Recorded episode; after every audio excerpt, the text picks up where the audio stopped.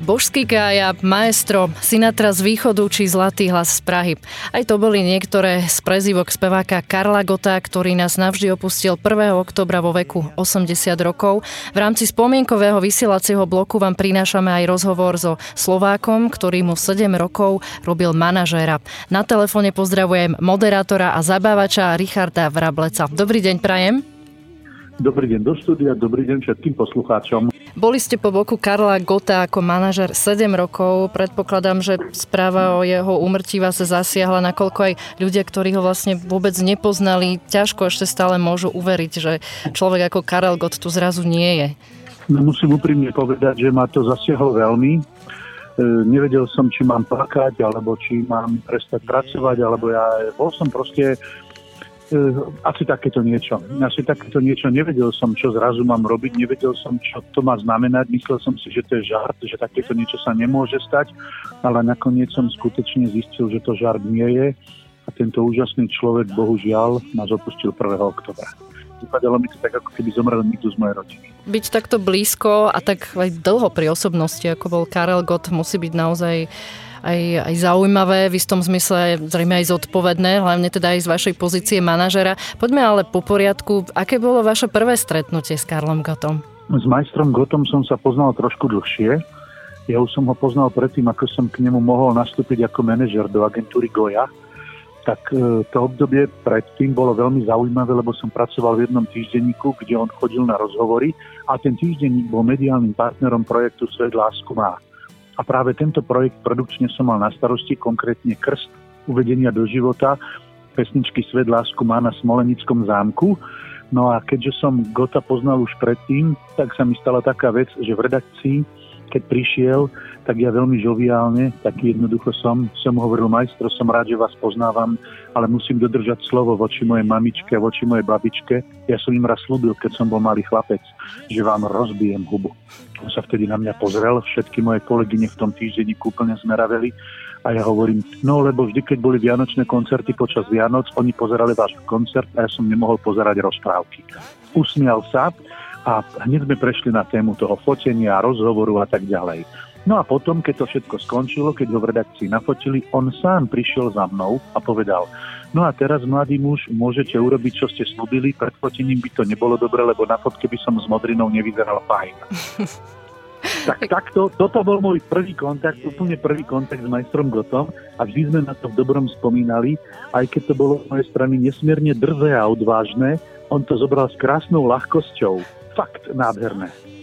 No tak skončilo to našťastie ako úsmevná historka, aj keď neodporúčam ostatným, aby e, vás považovali za inšpiráciu, lebo vy ste mali to šťastie, že Karel Gott bol vlastne taký pohodiak a taký gentleman. Ja som vtedy mal 22 rokov a myslel som si, že celý svet mi leží pri nohách, ale bolo to také samozrejme humorné, keď som mu to povedal.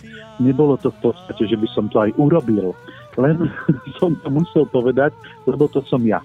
A to, ako on zareagoval, to mi už vtedy ukázalo, že tento človek je veľký. Poďme ale teraz k vášmu vzťahu, ktorý sa postupne vyvíjal. Úloha manažera také legendy, ako bol Karel Gott, musela byť určite aj náročná. Ako sa s ním spolupracovalo z tejto pozície? Mm, on, on mal vlastne tak trošku poslúchať aj vás, nie? Ono to bolo tak, že to bolo mojich 7 šťastných rokov. A skutočne pri tomto výnimočnom mužovi som pracoval ako mladík takže som sa od neho aj veľa učil a bolo nesmierne úžasné sledovať ho v rôznych situáciách, akých ho bežní ľudia nemôžu vidieť. Sledoval som ho, ako sa správal na hoteli, ako sa správal k čašníkom, k ľuďom, k fanušikom, k technikom, k zvukárom, k členom e, alebo k účinkujúcim, ktorí s ním stáli ako buď vokalisti alebo hudobníci na pódiu. Bolo to niečo prekrásne. On celý život bral s ľahkosťou. On miloval ľudí a tak sa k ním aj správal. A práve toto za tých 7 šťastných rokov sa mi od neho, verím, že úspešne podarilo nasať a chcel by som v tom pokračovať ďalej. Lebo naša spoločnosť potrebuje usmiatých pohodových ľudí, ľudí takých, ktorí problémy nebudú rozdeľovať, ale problémy nás budú spájať. Tak ako o ňom rozprávate, z toho vyplýva, že teda okrem toho profesionálneho vzťahu ste mali k nemu aj blízky osobný vzťah. Boli ste teda, nazveme to, priateľmi? No, ja som ho bral ako priateľa, ja som ho bral ako učiteľa, bral som ho ako šéfa, bral som ho ako zlatičko. E, v tom čase, keď som urobil toho manažera, niekedy som sa na ňo aj hneval, lebo tie požiadavky, ktoré na mňa mal, boli náročné.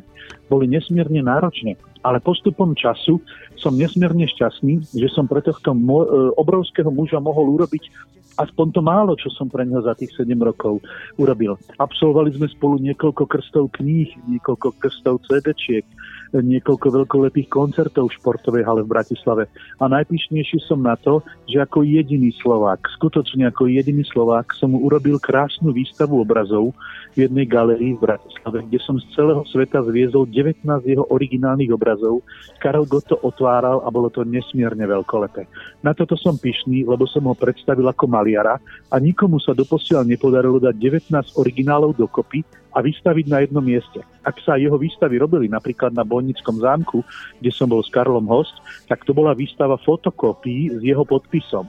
Takže originály som dal dokopy len ja a majster God sa z toho nesmierne tešil a preto ma aj do agentúry Goja zobral, lebo on sa chcel prezentovať aj ako maliar. A ja som mu ako jediný z tých, ktorí boli na konkurze, ponúkol, že ho ako maliara predstavím. Poďme teraz opäť aj k samotnej osobnosti Karla Gota. O ňom sa totiž hovorí, že nemal žiadne maniere, bol nesmierne ľudský, správal sa k ľuďom rovnako vľudne a slušne bez ohľadu na to, či išlo známu osobnosť alebo človeka z davu. Máte aj vy nejaké konkrétne zážitky v tejto súvislosti? On mal, on, ja to tak poviem, to si veľmi dobre pamätám. On bol stále usmiatý, stále pohodový, nemal žiadne špeciálne maniere. Samozrejme, e, záležalo mu na tom, aby spal v miestnosti, kde nie je klimatizácia. Nemal rád ani klimatizáciu v aute, on sa klimatizácii vyhýbal. Samozrejme potreboval pred tým úžasným výkonom, ktorý vždy na pódiu dal, aj nejaký ten svoj komfort ale že by mal nejaké špeciálne želania, vôbec nie. Pamätám si dokonca, že v športovej hale Pasienky, kde často koncertoval, tie šatne, to bolo normálne šatňa pre športovcov, vykachličkovaná s drevenými lavičkami a on len povedal, že by tam chcel pohodlnejšiu stoličku a nejaký malý stolík. Nič špeciálne. Takže ja si na neho spomínam a budem vždycky pamätať ako na obyčajného človeka, ktorý sa nepotreboval vyvyšovať a ani nepotreboval nikoho ponižovať. Karol Gott pôsobil, ako ste aj vy sami už načrtli, veľmi pokojne, pohodovo.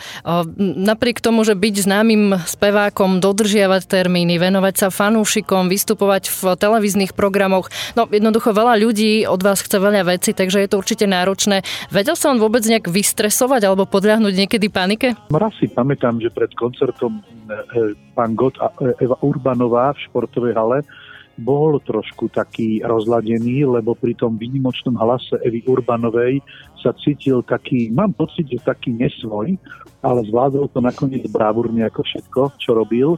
Ale najväčšia príhoda a najkrajšia príhoda, akú som s ním zažil, bola, že práve po tomto koncerte ma poprosil, že by chceli hneď na hotel spať aby som, keď aj prídu fanúšikovia, ho od tých fanúšikov zobral, že nechce sa podpisovať ani fotiť, že jednoducho sa cíti vyčerpaný a chce ísť spať.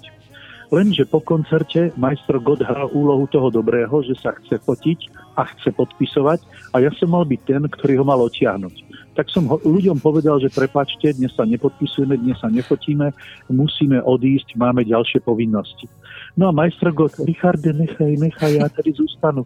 A on hral toho dobrého a keď som ho už chytil za ruku a sa mi cukol, že on tam chce zostať, tak som si povedal, no dobre, asi si to počas koncertu premyslel, tak som ho tam nechal, no musím povedať úprimne, asi 90 minút fotiť sa a podpisovať. No a potom, keď odišla posledná pani, ktorá sa s ním odfotila a získala autogram a ostal tam sám, vtedy si ma zavolal dozadu a spustil na mňa jemu takou príslovečnou pokorou, ale spustil na mňa, že ako som si to mohol dovoliť, keď sme boli dohodnutí, že po koncerte ho otiahnem. A ja som mu vravel, majstro, veď vy ste mi sám povedali, že sa chcete podpisovať, aj keď som vás chcel ťahať za ruku, vy ste zostali. Áno, áno, ja som musel pred tými ľuďmi takto pôsobiť, ale tvoja úloha bola zabrániť tomu a odtiahnuť ma. Tak som ho tam nechal a on napriek tomu, že bol nesmierne unavený, tak fotil, podpisoval sa a rozdával úsmevy. No veľký človek. Ale vtedy som ho prvýkrát videl tak zľahka rozčúleného. A aj naposledy. Čo vám dal Karel Gott do života? Je niečo také, čo rezonuje, čo ste sa možno od neho naučili alebo tak najviac obdivovali?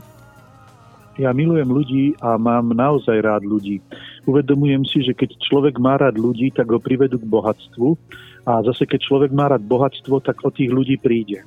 A Karel Gott mi ukázal, že úspešný človek, ktorému sa darí, môže okolo seba rozdávať radosť. Že nemusí ísť cez lakte, nemusí nikomu ubližovať, ale môže so svojím úspechom k úspechu ťahať aj tých ostatných, ktorí sú pri ňom.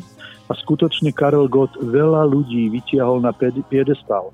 Môžem povedať, že napríklad Darinka Rolincová, hej? A sú aj iní, na ktoré mená si nespomeniem, ale skutočne tento vynimočný muž nikoho nemusel dávať dolu, každému pomáhal, každému radil, aby sa stal úspešným. Ba dokonca aj mne pomohol naštartovať kariéru moderátora, lebo môjim snom nebolo robiť manažera niekomu. Môjim snom bolo sám rozdávať na podiu radosť ako moderátor. No a on mi veľmi pomáhal a všetky jeho koncerty a jeho výstavy a jeho krsty som mohol moderovať a takýmto spôsobom ma uviedol do života moderátora a živím sa tým doposiaľ. Ja len na záver ešte veľmi dôležité posolstvo. Neplačte za Karlom Gotom. Karel Gott ľudí spájal, Karel Gott ľuďom pomáhal, Karel Gott miloval ľudí a Karel Gott nikdy o nikom nehovoril šaredo. Ak chcete, aby žil väčšine, tak práve tieto jeho pozitívne vlastnosti, milí poslucháči, si privlastnite a šírte ich po našej krajine. To bude najkrajšie, čo pre Karla Gota môžeme urobiť. Život potom bude pre nás všetkých na tejto zemi božský. Taký, ako bol Karel Gott. Ďakujem moderátorovi a zábavačovi Richardovi Vrablecovi, ktorý 7 rokov pracoval ako manažér Karla Gota. Vďaka, že sme teda mohli aj prostredníctvom vašich zážitkov viac nahliadnúť do života Karla Gota a takto si ho ešte pripomenúť. Ďakujem aj ja za váš čas a pekne pozdravujem.